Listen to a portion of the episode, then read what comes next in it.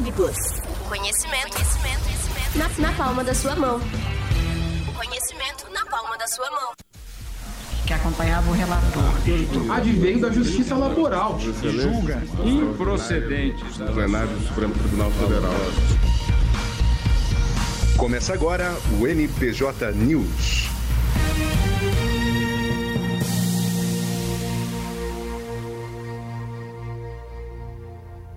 Muito bem, pessoal, começamos agora mais uma edição do seu NPJ News e eu aqui na companhia sempre agradabilíssima do professor Lucas Rosa. Diga oi pro pessoal, Lucas. Olá, pessoal, muito boa tarde a todos. Cumprimento aqui meu grande amigo Lucas e sempre gosto de deixar registrado que é um prazer incomensurável compartilhar esses momentos ao lado do senhor, professor.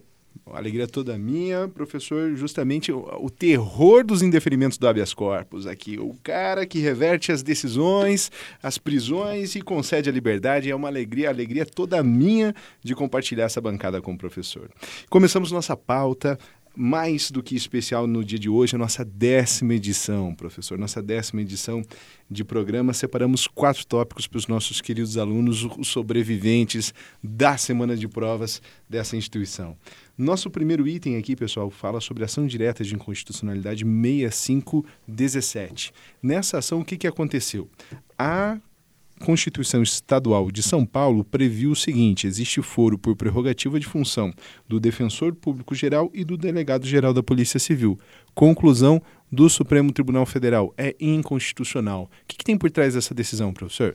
Esse ponto é bem importante. A principal questão, a questão de análise e de natureza constitucional, porque chegou ao Supremo, é a prerrogativa de foro de função. Será que estes servidores públicos indicados, o defensor e o delegado, naquele contexto, poderão ter também um julgamento por um órgão definido pela Constituição Estadual? Esse é o recorte temático e existe aqui é um princípio, um modo de tratamento que deve deixar sempre de forma isonômico ali o tratamento desses agentes. E como que é o nome dessa cláusula, prof? Cláusulas é, de simetria, né? Cláusulas ou princípio de simetria. Então, é o seguinte, pessoal, se cair no teu concurso, se cair na prova da OAB sobre a constitucionalidade do foro de prerrogativa de função para delegado-geral da Polícia Civil e de defensor público geral no âmbito das constituições estaduais, não pode. O STF acabou de formar posição em relação a isso porque ele disse o seguinte: olha, não existe a liberdade dos estados, no âmbito da autonomia conferida pela Constituição, de prever foro por prerrogativa de função a estes dois cargos, já que a Constituição Federal não os previu também. O foro por prerrogativa é exceção e aí deve ser considerado no âmbito mais restritivo.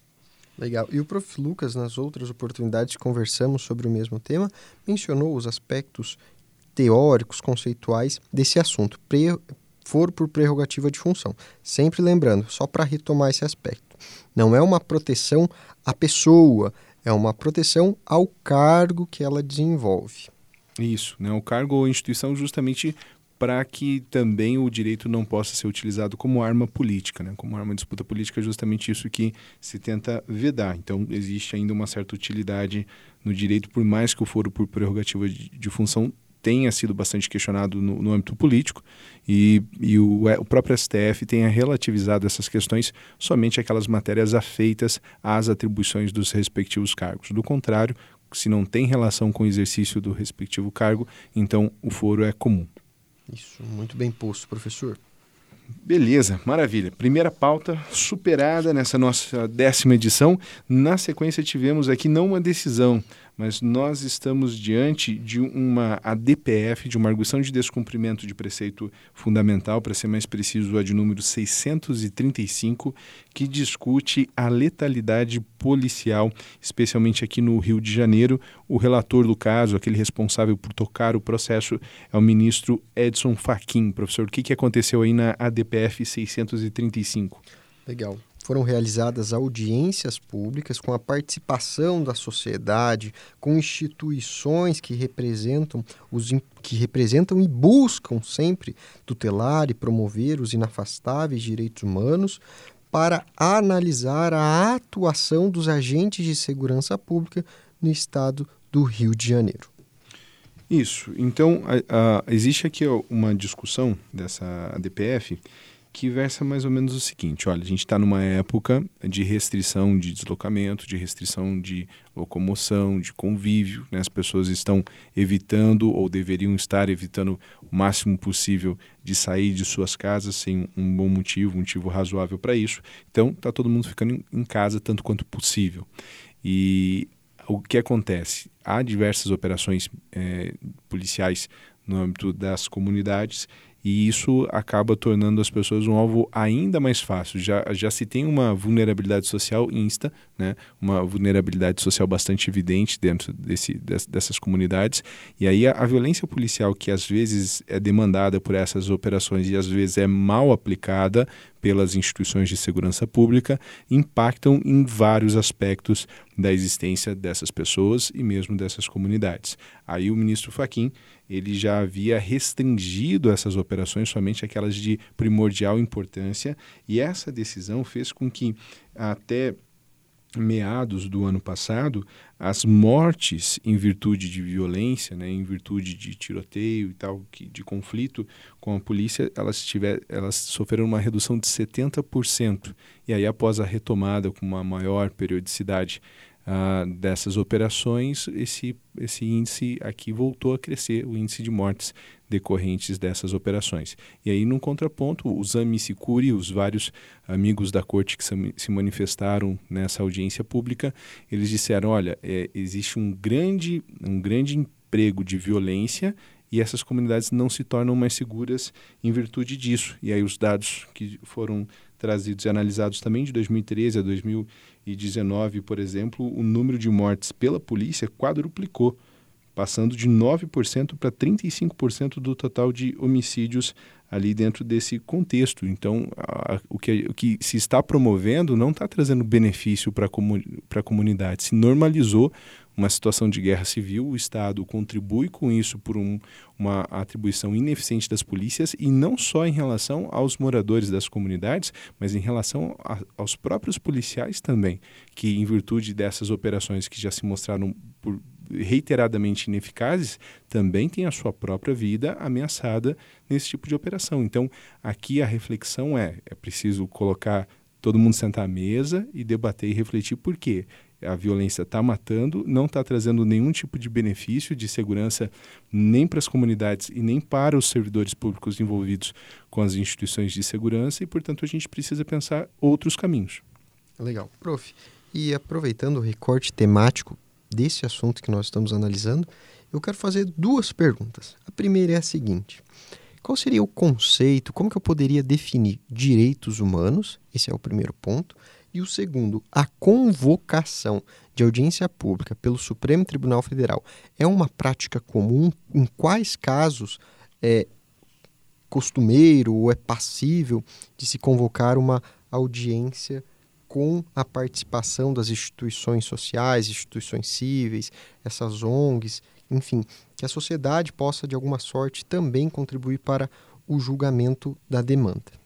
Muito bem. Então, a, aqui acontece um, um, fenômeno que todos nós que temos acesso à informação de uma ou outra forma, nós temos responsabilidade. Se eu pegasse talvez um tablet extremamente avançado, de alta tecnologia, e entregasse na mão do Cristóvão Colombo, por exemplo, com o conhecimento que ele tinha lá no século XV e XVI, ele não saberia operacionalizar aquilo e a ignorância que ele teria impediria ele de usufruir dos benefícios que essa tecnologia poderia é, trazer a ele e à comunidade dele. A mesma coisa acontece com direitos humanos. Se as pessoas não tiveram acesso à informação, oportunidade de conhecimento, elas acabam caindo em alguns clichês, né, em algumas formas de simplificação, que falam ah, direitos humanos para humanos direitos, ah, eu sou a favor dos direitos humanos para quem se comporta bem, para quem não se comporta mal. É, é, isso é um tipo de análise que não considera as referências que nós temos aqui na academia. E aí que é importante da gente repisar, né, reforçar esse conceito. Os direitos humanos, eles, eles não nascem de uma ficção, eles não nascem de uma, uma necessária composição ideológica, porque eles são resultados de graves feridas que nós carregamos ao longo da história da humanidade. Então, sempre que a gente olha lá algo sendo enunciado como um direito, aquilo é, na melhor das hipóteses, uma cicatriz. Digo melhor das hipóteses porque talvez seja uma ferida fechada, mas na maior parte do tempo são feridas abertas, ainda sangrando, purulentas, que nós precisamos aplicar, né, como se fosse um remédio para que elas possam se fechar, mas que elas não podem ser, mas elas não podem ser esquecidas, jamais. O direito ele, ele carrega esse conjunto de marcas, ele carrega esse conjunto de, de açoites, esse, esse conjunto de, de, tristes marcas e ele se projeta como um desejo de que as gerações de agora e do futuro não sofram aquilo que as gerações lá de trás sofreram. Os direitos humanos, eles são o ensinamento dos nossos antepassados para as nossas gerações de hoje e do futuro sobre aquilo que nós, seres humanos, não devemos fazer uns com os outros. Legal, professor. Não teria pessoa melhor para responder esse assunto. Muito obrigado. O, e aí, sobre, sobre a questão da, da, audiência pública ali, Lucas, o que a gente tem é o seguinte: normalmente num processo, quem fala são as partes, né? E o magistrado, ou eventualmente ali o Ministério Público com parecer. Há um pouco mais de 10 anos, nós tivemos no STF uma adoção de um, de um mecanismo que é a implementação de audiências públicas para ouvir a sociedade. Então, aqui é uma tentativa de democratização da decisão do Poder Judiciário, porque normalmente ela era muito hermética, muito fechada.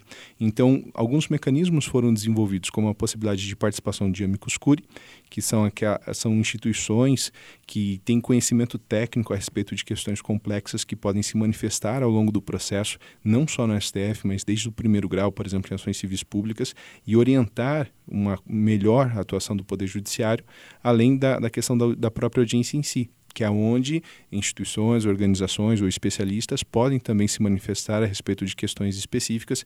Essa audiência é designada, né, a necessidade dela é sempre a partir da iniciativa do relator, que rege, que cuida de um processo, e as pessoas se manifestam, o relator considera aquelas opiniões né, dentro do contexto do processo para que possa também fundamentar a sua decisão. Legal, muito obrigado, prof. Super bem respondidas as duas indagações. Muito bem. Legal, Lucas. E aqui, só para a gente arrematar esse ponto da letalidade policial, também existe várias posições reiteradas da, da Corte, da Comissão Interamericana de Direitos Humanos, que chamam a atenção do Estado brasileiro para que ele resolva esse problema que é crônico. Né? Desde as nossas mais tenras origens, nós temos problemas com esse tipo de situação. Muito bem, agora temos uma pauta animal, professor. Uma pauta diferenciada aqui, uma pauta rebelde, para dizer o mínimo dessa pauta. É, entramos em campo agora com uma notícia sobre o ex-jogador Edmundo. O que, que, aconteceu com Edmundo, professor? Legal. Declarou-se extinta a punibilidade e foi reconhecida, nessa ocasião, a prescrição. Isto é, lembrando lá daqueles conceitos que nós estudamos no direito penal, o Estado tem o jus puniente, tem o direito de punir. E, em algumas hipóteses legalmente definidas, é possível que este direito de punir do Estado seja extinto. E uma dessas hipóteses é a prescrição, prevista lá no artigo 107 do Código Penal Brasileiro. E nesse recorte temático, nós tivemos esta semana, no dia 19 do 4, o julgamento do caso do ex-jogador Edmundo. Nessa ocasião, o Supremo reconheceu que o Estado não pode mais punir o jurisdicionado porque foi consumada a prescrição. O fato aconteceu em 1995, um fato grave. A pena aplicada foi de quatro anos e seis meses de detenção e, de acordo com a definição do lapso temporal previsto no artigo 109 inciso 3 do Código Penal Brasileiro, foi ali declarada a prescrição do jurisdicionado do acusado, nesse caso, o ex-jogador Edmundo. Professor? Certo. Então, quer dizer que a partir de agora o Estado não pode mais punir o Edmundo? Não. O jus puniendi do Estado não poderá ser aplicado. O direito de punir foi ali declarado extinto. Certo. Nesse caso, a, ele não pode mais nem investigar, nem apresentar processo contra em relação àquele fato? Não pode mais. Uhum. Então, está livre. Declarou-se Acabou a suspensão, está reabilitado, tirou-se o cartão, nem recebeu o cartão vermelho. Não analisa o mérito da demanda. O Estado faz bem assim. Opa, nesse caso, não podemos analisar esse caso aqui, não iremos levar a julgamento, não continuará o julgamento, porque se consumou a prescrição. E qual que é o sentido disso? Qual que é o sentido da prescrição? Porque, por exemplo, eu estava lendo uma notícia já há algum tempo que uma das bruxas de Salem foi absolvida pela justiça americana, pela, pela justiça americana mesmo depois de vários, vários, várias décadas dela morta. Por que, que aqui a gente tem prescrição? Segurança jurídica, sobretudo, para que mantenhamos uma sociedade também que as punições não sejam ou possíveis investigações ou punições sejam por toda a vida. Então o Estado ele tem um período para investigar, ele tem um período para denunciar e, sobretudo, para efetivar a punição. Caso haja ali o extrapolamento desses prazos, deve-se reconhecer a prescrição. E por corolário lógico, reconhecendo a prescrição, de acordo com a lei penal brasileira, também deve-se reconhecer que foi extinta a punibilidade, o que impede o exercício do direito de punir. O direito penal, nesse caso, ele pode até você pode até reconhecer aquele fato. Olha, é um fato jurídico, é um fato de relevância para o mundo jurídico. Mas nesse caso, pelo tempo, pela demora, nós não poderemos mais punir. Muito bem. E tem aquele brocardo, antigo brocardo, no sentido de que o direito não socorre quem dorme. Daí vincula aquela ideia de prescrição e decadência, que são institutos afetos, são distintos, mas são, em alguma medida, também é, deságua do mesmo nascedouro. Nem, nem vamos falar sobre isso, professor, porque nessa semana de provas, dormir foi o que o pessoal menos fez. Vai bater aquela saudade agora. É, é isso aí, né? E nas provas também. Tem o prazo lá. Pense assim, ó, prof. Tem o prazo para entregar a prova. Se o aluno não entrega a prova, prescreveu ou decadenciou, dependendo do recorte temático, é claro. Mas aqui, só para exemplificar, apresentar é, uma outra ideia também sobre o mesmo assunto, seria nessa perspectiva, olha, o Estado ele pode punir, desde que cumpra-se a lei e cumpra-se o prazo que foi também definido na lei. Muito bem, muito bem. Então, Edmundo está livre, está livre. E, e Edmundo era um grande, um exímio atacante, deixava a defesa toda arrepiada, mas não mais arrepiada do que as nossas excelências. Às vezes que se defrontam com casos inusitados. E essa semana, como de costume, retomamos o nosso quadro queridinho da galera, o Pasme Excelência. Pasme Excelência. Muito bem. O que, que aconteceu aí, professor Lucas? Tentaram dar um drible na vaca do, no direito penal? É isso aí. Tentaram fazer um gol de bicicleta, mas na verdade o gol foi contra. A gente tem que ensaiar esses, esses trocadilhos antes, professor. Mas tudo bem, a gente está se esforçando. Tenho certeza que nossos acadêmicos sabem disso. É isso aí. Reconhecer um impedimento, então. Um okay. impedimento. Houve um problema técnico. Muito bom. Essa no, foi uma boa. No Essa é momento da condenação. É, enfim, chegou ao Supremo novamente, professor um caso que tem um valor considerado pela ciência jurídica, no recorte da ciência penal, um valor insignificante para o crime previsto lá no preceito primário do artigo 155 da norma penal incriminadora de, do crime de furto. Aquele crime lá de subtrair para si ou para outrem coisa alheia móvel. Lembrando que no furto não há que se falar em lesão ou grave ameaça à pessoa, porque se houver lesão ou grave ameaça à pessoa, nós estaremos diante lá daquele outro crime que é muito parecido, que é o caso do roubo. Sabe aquele almoço de família que o pessoal fala, olha, alguém roubou isso daí. O estudante de direito, o que, que faz? Opa, Opa. peraí, não é roubo não, cadê a lesão ou a grave ameaça? Tem um furto ali, sempre tem lá nos almoços de família, prof. E nesse caso, voltando aqui ao nosso recorte no recurso em habeas corpus, recurso ordinário em habeas corpus 196850 de relatoria da ministra Carmen Lúcia foi reconhecida novamente a insignificância do furto quando o valor do bem subtraído é ínfimo. Nesse recorte aqui, neste caso, foi de R$ 155,88 o valor dos objetos subtraídos de um supermercado por moradores de rua, por pessoas que estava em uma condição vulnerável, em estado de vulnerabilidade econômica e social. O caso, novamente, professor teve que chegar ao Supremo para ser reconhecida ali a atipicidade da conduta. Muito bem, quero, quero mandar um abraço para todos os alunos que me permitem utilizar exemplos assim, e isso me chama atenção, porque às vezes eu ensino, às vezes eu aprendo e às vezes eu observo né, o, os alunos em, em, sala de aula. E aí eu estava conversando esses dias com uma das turmas e a gente estava fazendo alguns testes, né? a, a, colocando ali algumas premissas e tal, vendo quais são os bens de, de maior consideração, uma noção de, de justiça. E, e aí a gente estava pensando a respeito dessas excludentes. Uh, e o que, que aconteceu? Eu coloquei, olha, se alguém furtar né, para comer, ele precisa ser condenado? Pelo direito penal, ele precisa cumprir pena e tal? A maior parte da galera, sim. Né? Uh, as manifestações todas favoráveis. Tá, mas se for um pouquinho assim. Ah, mas é porque ele está tirando do dono do mercado, que às vezes também precisa daquilo para comer. Tá, vamos pensar um supermercado, né? Eu até falei o nome de uma rede maior aqui de, de, de Cascavel. É, daí, a hora que começou a ficar muito grande a, a rede, eles começaram a, a, pensar de uma forma diferente. Mas precisou ter um contraste de grande acúmulo do outro lado para deslegitimar a intervenção do direito penal. E a, quando eu troquei o exemplo, coloquei sobre a vida, sobre a possibilidade de matar alguém, aí foi a aceitação foi quase que instantânea a tese de de excludente. Então, uh, me chamou a atenção isso, claro, a turma, a turma é excelente, eu gosto muito da, da turma, não é nenhum julgamento de caráter deles, mas é da, da reação, até porque a gente carrega essas referências. Na, dentro da, da experiência do, do experimento das duas perguntas ali, foi muito mais fácil manter a proteção do direito penal à propriedade do que a vida, dentro do contexto. Legal. Só pegando um gancho também, tem um livrinho bem pequenininho, eu sempre recomendo aos acadêmicos ali do início do curso, que o nome do livro é o seguinte: O Caso dos Exploradores de Caverna.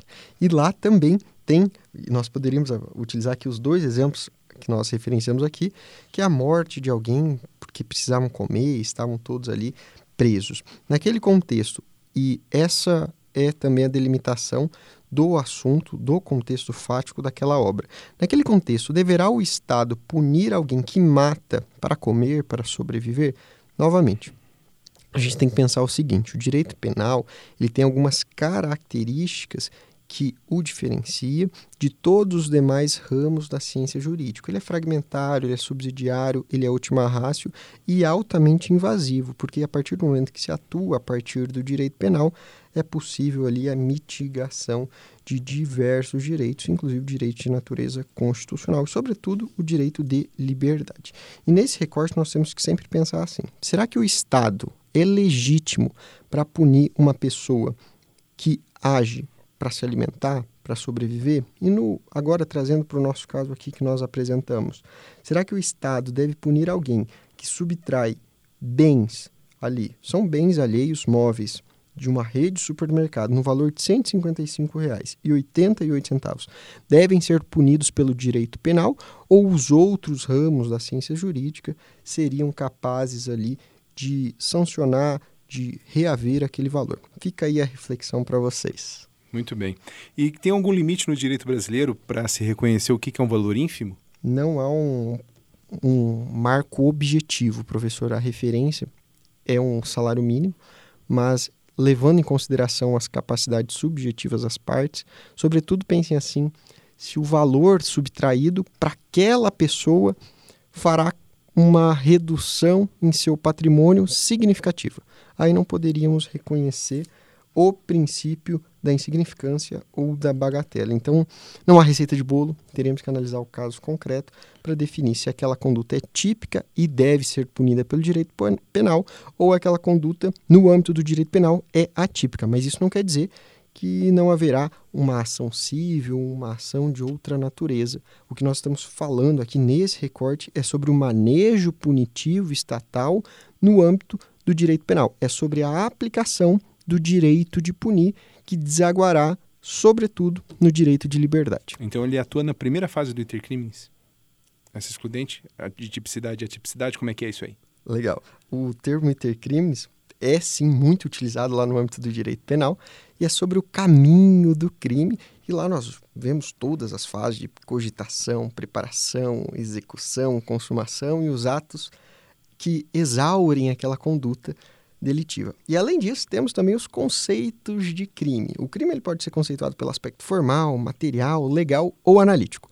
E lá no aspecto analítico existem aquelas duas principais correntes, que é a bipartida ou a tripartida. E lá nesse conceito analítico de crime, utilizando-se qualquer uma dessas duas teorias, a bipartida ou a tripartida, essas duas grandes correntes doutrinárias, nós temos os elementos do fato típico, que são conduta, resultado, nexo causal e tipicidade. E na tipicidade, há subdivisão em tipicidade formal e tipicidade material. Neste caso, a tipicidade formal, sim, porque é a subsunção do fato à norma jurídica, mas não há tipicidade material, porque não há uma efetiva ofensa ao bem jurídico tutelado pela norma penal incriminador. Daí, claro, tem lá os elementos da antijuridicidade, da culpabilidade, que continua lá com vários outros aspectos. Mas nesse recorte, então, para responder de forma objetiva, faz parte desse primeiro bloco do conceito analítico. Muito bem, muito bem. Vocês perceberam que nesse programa nossas perguntas têm fungibilidade. Eu acabei de fazer uma pergunta torta para o professor Lucas, ele foi e consertou com muita propriedade. Pessoal, agradecemos a companhia de mais por mais essa edição, né, nossa décima edição aqui do NPJ News e registramos os abraços. Professor, quer abraçar alguém? Abraços para todos que estão nos acompanhando. Desejo sempre a, a, todos os acadêmicos aí uma excelente semana de prova, porque ainda não acabou. Então, as provas remanescentes, eu desejo de vocês que consigam expor todos os seus conteúdos nas avaliações e deixo aqui Abraços especiais à Ana Cecília, à Ariane, à Janice e ao William, que estiveram hoje, no período da manhã, no nosso núcleo de prática jurídica do Centro Universitário FAG e nos auxiliaram lá nos atendimentos na Maravilha, excelente, excelente projeto, excelente iniciativa, não só para qualificação e formação dos nossos acadêmicos, mas também como exercício de cidadania. Meus abraços vão para o Lucas, do décimo período, está se formando, né? Um, um, um, jovem muito prodigioso que nós temos aqui nas fileiras do nosso, do nosso curso, e também quero dedicar aqui a um grande abraço a todos aqueles que se dedicam à pesquisa jurídica no nosso curso. Semana que vem teremos novidades. Espero que todos gostem, que todos tenham adesão à nossa proposta, que tem tudo para ser um dos maiores projetos de pesquisa científica no direito da nossa região. É isso aí. Tamo junto, é só o começo. Muito Valeu. bem, um abraço, pessoal. Até mais. FagPlus. Conhecimento, conhecimento, conhecimento. Na, na palma da sua mão. O conhecimento na palma da sua mão.